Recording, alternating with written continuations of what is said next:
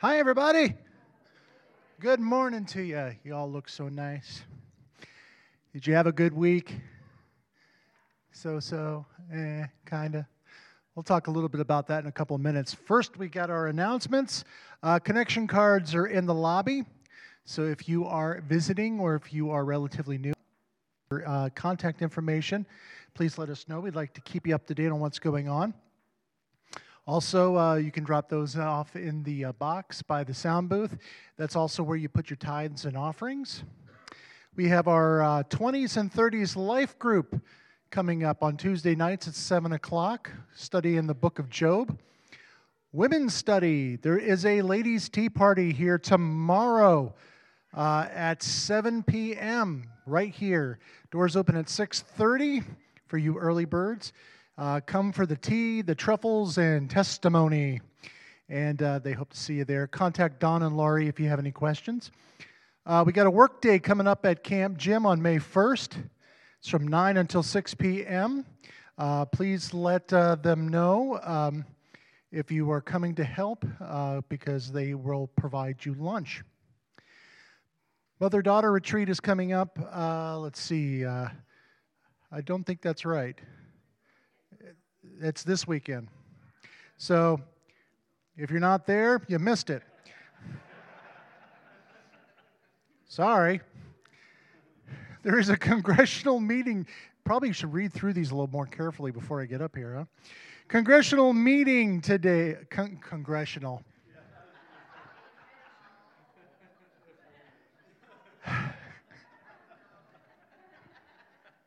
Congress needs prayer.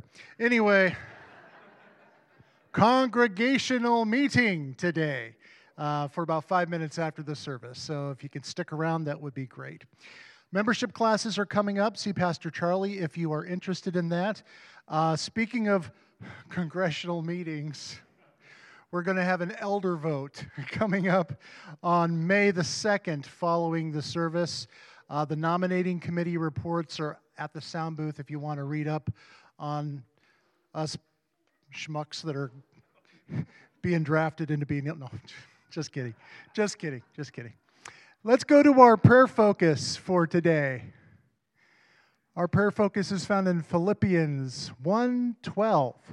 Philippians 1:12. Now I want you to know, brothers and sisters, that what has happened to me has actually served to advance the gospel. As a result, it has become clear throughout the whole palace guard and to everyone else that I am in chains for Christ. And because of my chains, most of the brothers and sisters have become confident in the Lord and dare all the more to proclaim the gospel without fear. Philippians 1:14. And he's writing, Paul is sitting in prison. And he's writing, and the crux of this prayer focus is attitude. What is your attitude this morning? Paul is sitting there, and he could say this. This is the gospel according to Joe, slandered version. Paul could be sitting there going, my brothers and sisters, this stinks. I'm stuck here in prison. Look at all I've done for God. And how does he repay me? I'm stuck in this cesspool. Who knows if I'm going to get out of here alive? It wasn't worth it. This stinks. I got a bad attitude about the whole thing. Nah. How many times have we sat there in a pity party when things haven't gone our way? It's like, God, you've forgotten me. Here I am.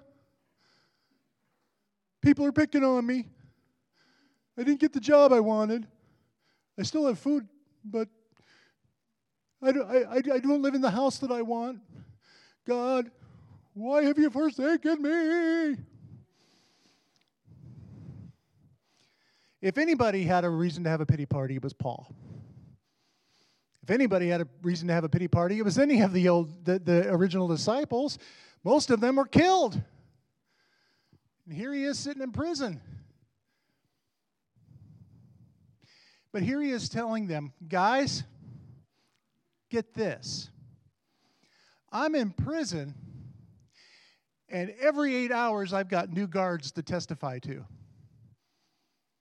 I got prisoners coming in and out that I get to witness to.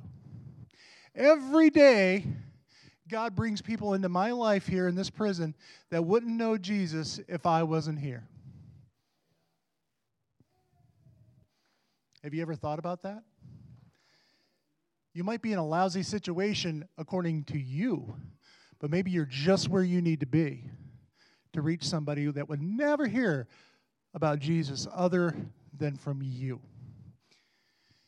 And he's saying, and guess what? Not only am I getting a witness to people here in prison, it's making the other Christians bolder. They're going, well, if Paul can deal with this, I'm going to step up. What are they going to do? Put me in prison? I'll just witness to them there too. Our attitude makes all the difference. We can look at the trials and tribulations in our life as God forgetting about us, God not caring about us, God not living up to his end of the deal, or it's an opportunity. It is a mission field. It is where God wants me to be. It's attitude. Are you going to be a pity party Nelly? Or are you going to be someone who goes out there and witnesses to the prison guards when you're rightfully imprisoned? You're in a job you don't like. Are you going to witness to the person next to you or grumble about they take advantage of me here? I'm not paid enough for this. God's got you there for a reason. So it's your attitude. What is your attitude today? As we go to prayer, let's check ourselves and check our attitudes and see if we need an adjustment. Let's go to prayer.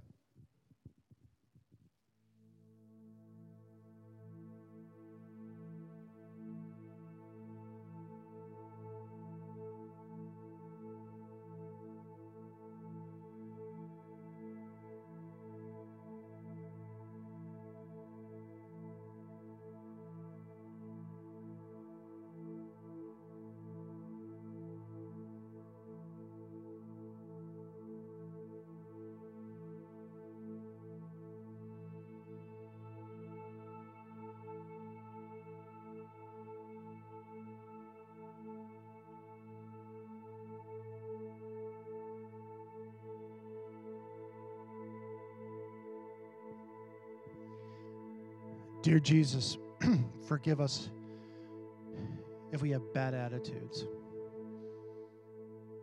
I know I'm guilty of it. Things aren't the way I want them to be. They're not as smooth as I want them to be. I think I'm being taken for granted. I'm not happy with this, that, and the other. I look at persecution and thank God. Why is this happening to me? Why me, Lord? Why God? And you're saying, because I have you where I want you. God, let us get our eyes off of the stuff around us and on you. Let us put our focus on you and your plans and seek your will, not our will. Even Jesus said, not my will, but yours be done. Jesus could have said, hey, I'm the Son of God. Why do I got to do this? Why do I got to go through this? But Jesus, you didn't complain. You had the attitude of love. So God, let us have an attitude of love and of service and of gratefulness. And help us, Lord God, to be content with where you've put us and what you have us doing. And when we get off kilter with our attitude, God, help bring us back into line. We pray all this in Jesus' name. Amen. Be seated. If you're age 12 and under, you may head back to Camp Pointway, as they've got a lesson back there for you, especially worked on for you today. So kids, head back if you're able. If kids want to stay in, that's fine too. We don't mind kids being out as well. So I was thinking this morning as Joe was sharing, how neat it is that it's not a church, if you're visiting today, it's not a church that depends on just one person. It's a church family that's active all the time, and while I was thinking of Joe's been developing the prayer time a little bit, and Joe, don't take offense, but I've nicknamed it Sermonette, right? Joe gives a little sermonette with the prayer focus off the verse, and I love that, and Heidi sharing about missions and how it all connects together, the music, but it doesn't just happen here on Sunday morning. I got to tell you, church, you may not know this, but there are a lot of things that go on during the week. And I just want to say thank you, because as a pastor, that means a lot, because sometimes the burden feels heavy, like you're the one that's pushing the rock. But you know, this week I saw meals being made for someone that's stuck, that's being ill. I see people praying for one another. I see people helping people move, and the interaction. And many of you volunteer throughout the week. And so I want to say thank you, and how proud I am as your pastor. So I just wanted to let you know that this church is active. It's not something that just meets on Sunday morning. And so, thank you. I wanted to start off with that. That may be helpful as we get into this next message, because, as you know, we've been working through the minor prophet of Amos, and we're getting down near the end. We're on lesson 8 or chapter 8 of the book, and next week will probably be the end of the series. Lord willing, we'll finish chapter 9, and that's all there is in Amos. As you know, it's one of the minor prophets, and it's sent as a prophet to tell Israel how bad things have gotten. It's not a cheery message. It's not very encouraging for Israel. And I say Israel on purpose, because you know the kingdoms have gotten divided. Right? After Solomon, the two sons, they divided the kingdom. 2 tribes stayed down in the south, and 10 went to the north. It was a larger portion. Amos was in that southern kingdom, and God called him away from his fig trees and his sheep and those that he was managing, and sent him north to give a message. His name actually means heavy load or load bearer, and so he's got a heavy message to give. Now, Israel is doing really well. They're prospering. There's relatively peace. Things are going well. They've got not one temple, they've got 2 places to go and worship, although we learned that that's not really God's plan. But with all that wealth and with all that prosperity, spiritually, they're bankrupt. And unfortunately, how they've gotten a lot of that wealth is off the backs of the poor, and they've taken advantage of them. And if you were with us, God in chapter 1 says, that's not okay. And it's not okay for the nations around them, but also for the nation, especially of Israel. They should know better. And so we've been building week after week, and we've been seeing Amos keeps saying over and over again, hey, you need to change. You need to repent. You can't keep doing this. The court system has become corrupt. There's no way to get a fair trial. Things have run amok. And if you were with us last week, Jesse was here. He remembers, right? We had a plumb line, right? And Tony helped us out with a little bit about how if you're off by a little bit, you know, at the bottom, and when you get about 12 feet, you're off by what, Tony? A lot. Yeah, he still doesn't give me a number. He doesn't. Yeah. Probably my engineer guys could probably figure out if you're off 1 degree how far that gets. But anyways, we just use that as an example, right? But what were we to set our plumb line to? Huh? What? God's Word. There we go. Some of you, all right, good. In case you're visiting today, in case you're wondering, I don't ask rhetorical questions very often. Once in a while, Bryce is pointing because I did ask one recently, but it's pretty rare, all right? It's like a unicorn and a rainbow upside down. It's pretty rare. I'm expecting an answer. And I will wait for a while if I have to. Some of you just got that. It took a while. Anyways, plumb line, onto God's word, right? That's where everything needs to come out of. That's where we set things straight. It's not my opinion. It's not, in this case, the priest's opinion. It's not even the king's opinion that matters. Back to the plumb line, back to God's word. That's the grid that everything runs through, right? And if we have that biblical worldview and we run things through that, we're going to be okay. In fact, I got to tell you, even I was confronted this week, there were some issues that were coming up, and I don't know if you get these, I get these often, the political issues and things that are coming out through our social media and things like that. And it's like, my opinion doesn't matter. God's word. And here's what God's word says. I've learned that that's probably a better response, and it keeps me out of a lot less trouble. Hey, you don't want my opinion, but let me tell you what God's word says on this issue. And then I leave it there. It's a lot easier, folks. I'm telling you, it takes a lot of the pressure off. Because if I start telling you my opinion, then I've got to defend my opinion, and it doesn't take very long that it gets personal, right? Have you ever had that happen? All right, yeah. All right, I thought I was the only one, but no, it does. So point them back to God's word. Now you may say, well, they don't read God's word. They don't. Then the conversation's probably lost anyways. You're not going to change them. Show them Christ, show them love, and say, hey, that's what God's word says. And that's what I live by, and leave it stand at that. That wasn't in my message. That was just free. That was an add-on from last week. All right?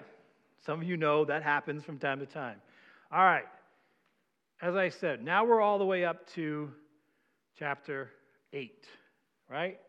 And again, we had that interchange last week. God has been compassionate all on the way. Has God given them enough chances? We would say yes, right? It's easy for us to say yes. If it was us, we might say, well, hey, I like a couple more, right? Time has run out. No. God determines when enough is enough. And guess what? At this point, time has run out. Right? Time has run out. That's the title of today's message. Time has run out. And so we're at chapter 8. So, they're so good. Man. Chapter 8, verse 1 says, this is what the sovereign Lord showed me, a basket of ripe fruit. What do you see, Amos? He asked. I see a basket of ripe fruit, he answered. Then the Lord said to me, the time is ripe for my people, Israel. I will spare them no longer. In that day, declares the sovereign Lord, the songs in the temple will turn to wailing, and many bodies flung everywhere. Silence. See, God has finally got to that point. Remember, it's 3 sins yet 4. He's given them chance after chance. He sent them Amos. Amos has spoken over and over again, and he says, enough. And he gives the illustration of a basket of fruit. You thought I was just having a snack up here, right? These look pretty good, right? Anybody want one? No thanks. Okay, good.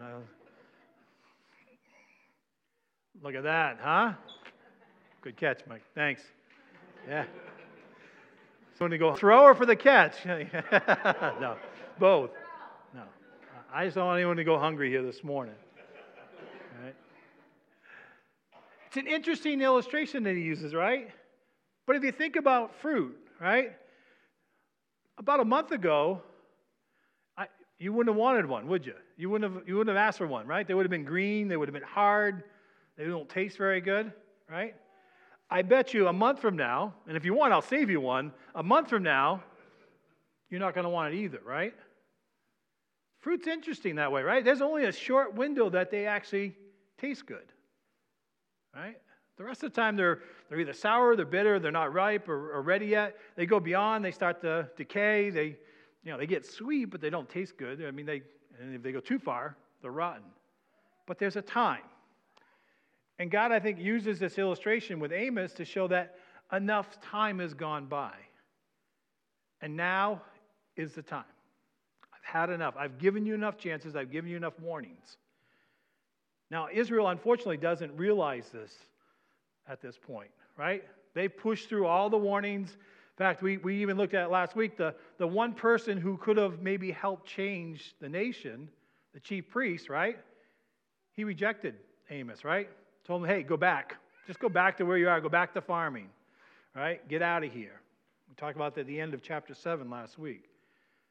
So now the Lord says, enough is enough. Interesting here, he predicts what's going to happen. He gives us a glimpse from that time period to what's going forward, right? He says the songs in the temple will turn to wailing. You get a lot from this. You know, if you read that real quick, you say, all right, yeah, they're going to go in time of mourning, but where does it start? Where's it going to start? Where's the wailing going to start? The temple. Right, exactly. The temple, because that's where the problem has been.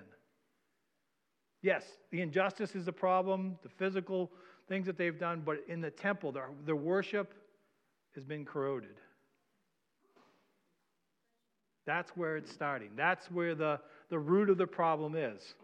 Now, we jump that out in today in our own lives, right?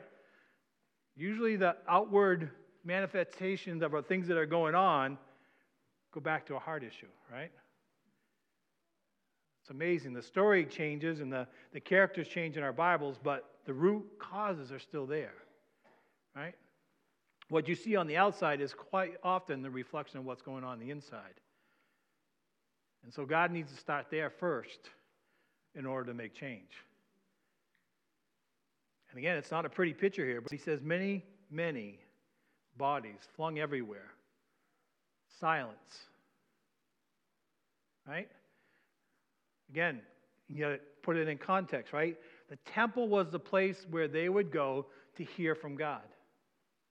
Today we have the benefit of the Holy Spirit. We can hear from God anywhere. We're not restricted as they were, but that was the one place where they would go to hear from God, to get guidance, to get direction. And God says, you know what? There's going to be silence. You would say, well, that sounds kind of cruel in a way, right? That's the very time they need him. There's going to be bodies. There's going to be death. There's going to be destruction. Yet, he's going to be silent. God the most. And again, if we took this out of context, we would say, well, that's pretty harsh and that's pretty cruel. That's when we need God the most, and he's not there for us. It's not been the case, right? We've seen. They've had the chances, but enough is enough. It's done. So that silence is emphasized because that's going to be part of that judgment. God's not going to speak to them any longer. Yet he's going to still give them one more chance here. He's going to give them this message to Amos. So go on with me here in verse 4. He says, hear this, you who trample the needy, and do away with the poor of the land, saying, when the new moon be over, then we may sell grain, and the Sabbath be ended, and that we may market wheat. Skimping the measure, boosting the price, and cheating with dishonest scales, buying the poor with silver and the needy for a pair of sandals, selling even the sweepings with the wheat. Right? Like I said, we've said they had a spiritual problem. And again, that certainly is true in a heart problem, but that's manifested itself into how they're interacting with people, how they're doing business, if you want to call it. And that's what God's judging as well, right? He cares about how we treat other people. I know some of you that have been here, you've heard that message before, right? Our relationship with God is a reflection of our relationship with each other. And you can't tell me your relationship is all right with God if we're having fights here, horizontally. Right? It's another message, but that principle applies throughout all of Scripture. And certainly here, it applies. They are mistreating the poor and the needy. It says even they trample away with it, right? They do away. They push him to the side is really what it's talking about here. I remember a few years back, some of you may remember this, they were going to have the Olympic in Atlanta, Georgia. I don't know if you remember that or not. Maybe it was an East Coast thing, but the mayor of the city was trying to do his best to get the committee to approve Atlanta. And so one of the things that they did right before they came is they brought in buses downtown Atlanta, and they started loading up all the homeless people and anyone they could gather up and busing them to the outskirts to get them out of the city. They spent millions of dollars to clean up and make it look like it was okay. Like, this is normal. Atlanta's a beautiful city. Now, it's not a bad city, But like any city, they have homeless, they have needy, they have poor, they have issues. But again, to make the appearance. And so it's the same mindset here. Israel's not taking care of the poor and the needy. They're just pushing them aside. They're probably nowhere near the temple. When you went to the temple and the mansions, they weren't hanging out in secret, which is just the opposite of how God intended it. So you get that glimpse. We also see here the time of harvest, right? The time of plenty. When you get in a crop, God in his law had set things in motion or set things for the poor and needy. You were supposed to take care of them. You were supposed to give them a portion. If you were with us last week, we learned, right, the first portion went to the king, the best, and we talked about what would happen if there was a drought rate between the harvests. But farmers and those were to set aside a certain amount or portion to give to those who couldn't. There was, for lack of a better term, a sort of a welfare system in place, or a way to help out those in need. Temporary, and they had to work for it. I mean, it wasn't a bad system. They would have to do things for it, but again, it was part of taking care of one another. And they weren't doing that. And if that wasn't enough, we see what was going on in the marketplace here, right? If you look at some of the other prophets, God judges them very harshly whenever they get dishonest scales, right? And so we see that. He says they're skimping on the measure. They're boosting the price. Today we say that's price gouging, right? That's our phrase. Like I said, not much changes. The characters change, but our scales. Human nature doesn't, and we can fall into the same trap. Cheating with dishonest scales. Now, that dishonest scale would be one way of doing that is sometimes they would even find that there would be two different sets of scales. Archaeologists have actually found that there would be a scale for buying and a scale for selling, right? Buy low, sell high, right? We know that concept, right? If you're in the stock market, that's what you want to do, right? Well, that's a little bit different. Here it's, I'm taking from one and giving to another, but I'm using a different scale, and guess what? I get the profit in between.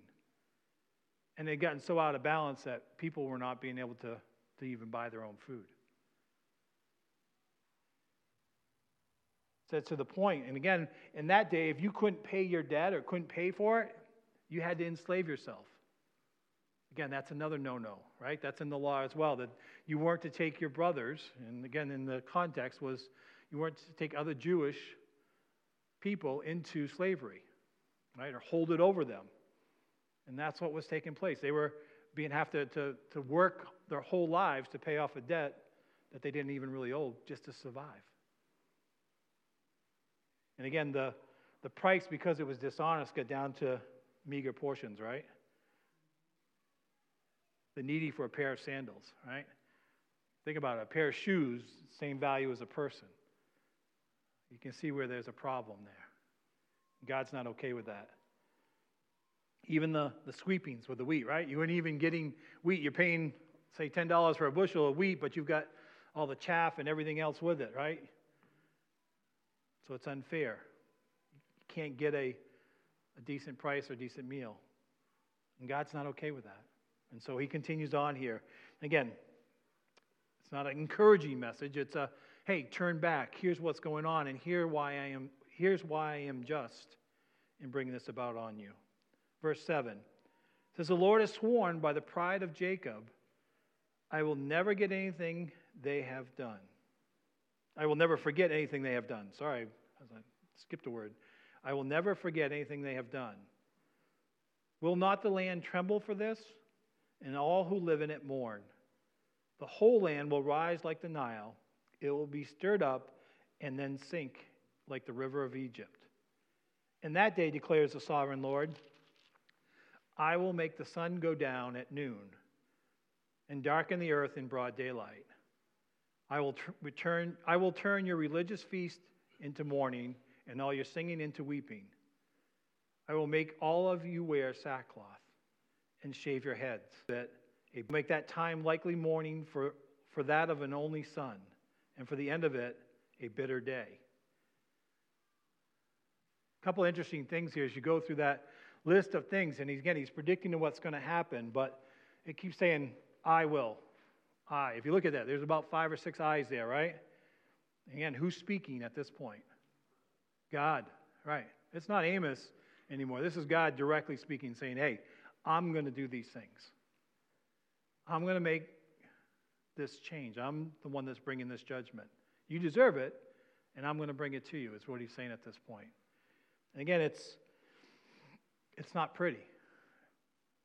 And again, we also see how God is not only the people, but the land, the nation as a whole. Right? Interesting here, we've seen, again, in an agricultural society, we see how much God has control over nature itself. Right? Sometimes we think that's separate, but no, God is the one that's in control of that. And again, here it's even supernatural. Some say it's metaphorical. Some say it physically happened. We don't know for sure, but could God make the sun go down at noon? Yeah.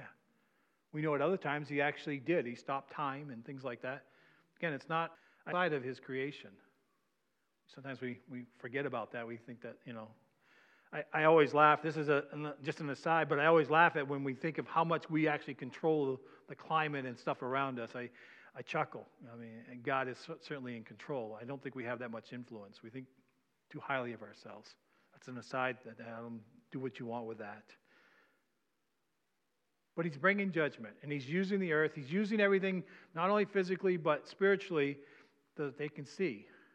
And he's saying, I'm the one that's doing this. And it's not going to be a happy time. It's going to be a time of mourning. You're going to remember back to those good old days, but they're no longer.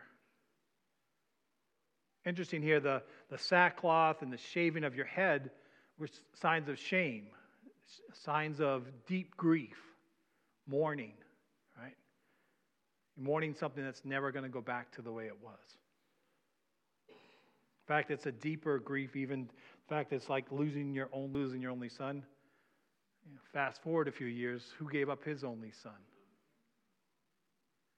It's all connected. If you know the scriptures and you put it together, it's amazing how that does. Sometimes we miss those little nuances, but interesting, that's the example that he uses, right?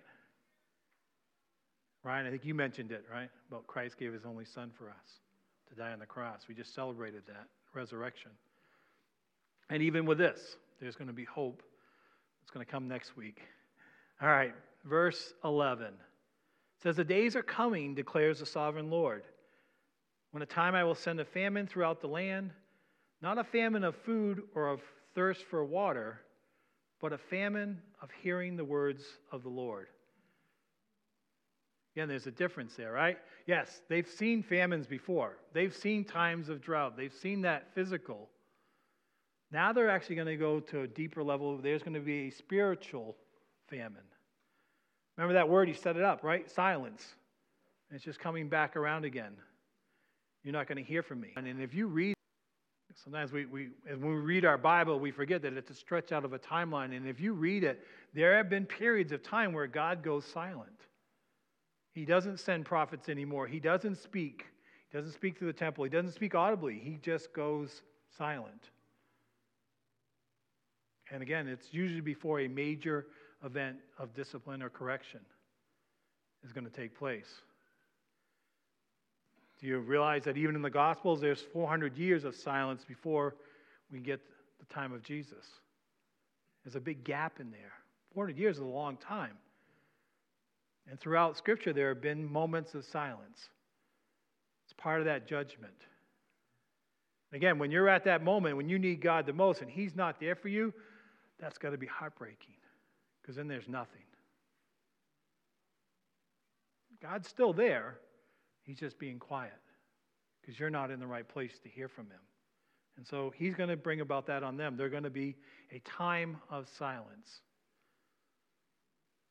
Verse 12 shows how bad it's going to get. It says, men will stagger from sea to sea and wander from north to east, searching for the word of the Lord. But they will not find it. And that day, the lovely women, young women and the strong young men will faint because of thirst. They who swear by the shame of Samaria or say, or surely as your God lives, O Dan, or as surely as your God of Bathsheba lives, they will fall, never to rise again. Again, when you put this in context and together, you can see where it shows that it's not a physical thing as much as it is a spiritual that's going on. Part of that judgment, the main part, is spiritual. So you can run after those things at that point. You can go after. You can go back to these temples. Remember, Dan and Bathsheba or Bethel, depending on your translation, those are places of worship that were set up. But in context, it's not been the right worship. We even joked about Bryce and his golden frying pan, right? You know, they had set up idols in there. They had incorporated other nations' religion and made it a place that was no longer worshiping just God alone. And again, God said, that's not okay. And things are going to get so bad that people are going to run to those places to look for God. And he's saying, I'm not going to be there. In fact, he hasn't really been there for a while. That's the sad part of the story, because they haven't been worshiping there for God. God seeks those worshipers, and they're not going to be there. And again, it's not going to matter your strength, not going to matter how young, how old. He's not going to be there. So this is all part of that judgment and part of that warning that comes. You say, wow, Charlie, that's a pretty downer of a message. Well, you know what the great thing is? It doesn't have to be the same for us. You know, we can take these warnings and check ourselves. Joe mentioned it this morning. We could check our attitudes, right? Check our hearts. Joe and I didn't coordinate that, but it works out really well, right? That's the one thing that God gives us, that when we come under conviction and maybe we're doing some things that are not quite right. Maybe we're not on God's word. Maybe we're not looking things through a biblical view. Maybe our worship has gotten corroded. Maybe we're worshiping more than just God. Maybe we're relying upon things that are not of God. You say, well, maybe those things are going all right, but I'm not treating people fairly. Maybe my attitude's not right. Maybe I'm taking advantage of somebody. Not maybe in scales, dishonest scales, but I'm not treating them as equal or better than myself. See how these scriptures can apply today, right? We can bring that into our own lives. Because God will allow us to do it for a while, but at some point, he's going to call time out. He's going to judge us for that. Time is running out. And so we have the benefit of taking the warning and using that. Again, not losing sight that God has been compassionate all along the way. But there is a point where enough is enough. And so we have to take that warning and ask for forgiveness and repentance, and we can be in right relationship immediately. What are some of the warning signs you see in your own life? You know? What are some of the warning signs you see in your own life? We certainly see that. What nation, but more personally, right? This is messages for us personally this morning. What do we take from that? What do we see in our own lives? My last question I want to ask you before we wrap this up this morning is, are you still hearing from God? Are you still hearing from God? Is God still speaking to you? God does that in many ways, right? He does that through his word. He does it through other people. He does it through the Spirit within us. And once in a while, yes, he even speaks audibly to us. That's happened to me. I've heard of that experience and had that happen. But he speaks to us. But if you haven't heard from God in a while, it's a good time to take some time and reflect on that and say, why? Am I off mark? Am I not doing the things that God's told me to do? How's my relationship with God going? Fortunately, I don't have all the answers for that. That's something you have to wrestle out with God. But there's hope. Because as long as you're here today, there's hope, right? It's not too late this morning. Bow with me, please. Gracious Heavenly Father, we thank you as we remember how compassionate you are. Lord, you have been merciful many, many times, Lord, and you've taken care of us. And Lord, its message weighs heavy as we struggle through these things. Lord, help us to be quick to ask for forgiveness. Restore that relationship. Speak to us, even now, Lord. Lord, help us as we interact with others, Lord, that we not only treat them fairly, Lord, but that we take care of them. We minister, especially those that are in need. Lord, help us to be the people you've called us to be. And Lord, we praise you for who you are, and Lord, how you've taken us this far in our journey. Lord, we love you and we praise you in Jesus' name. Amen.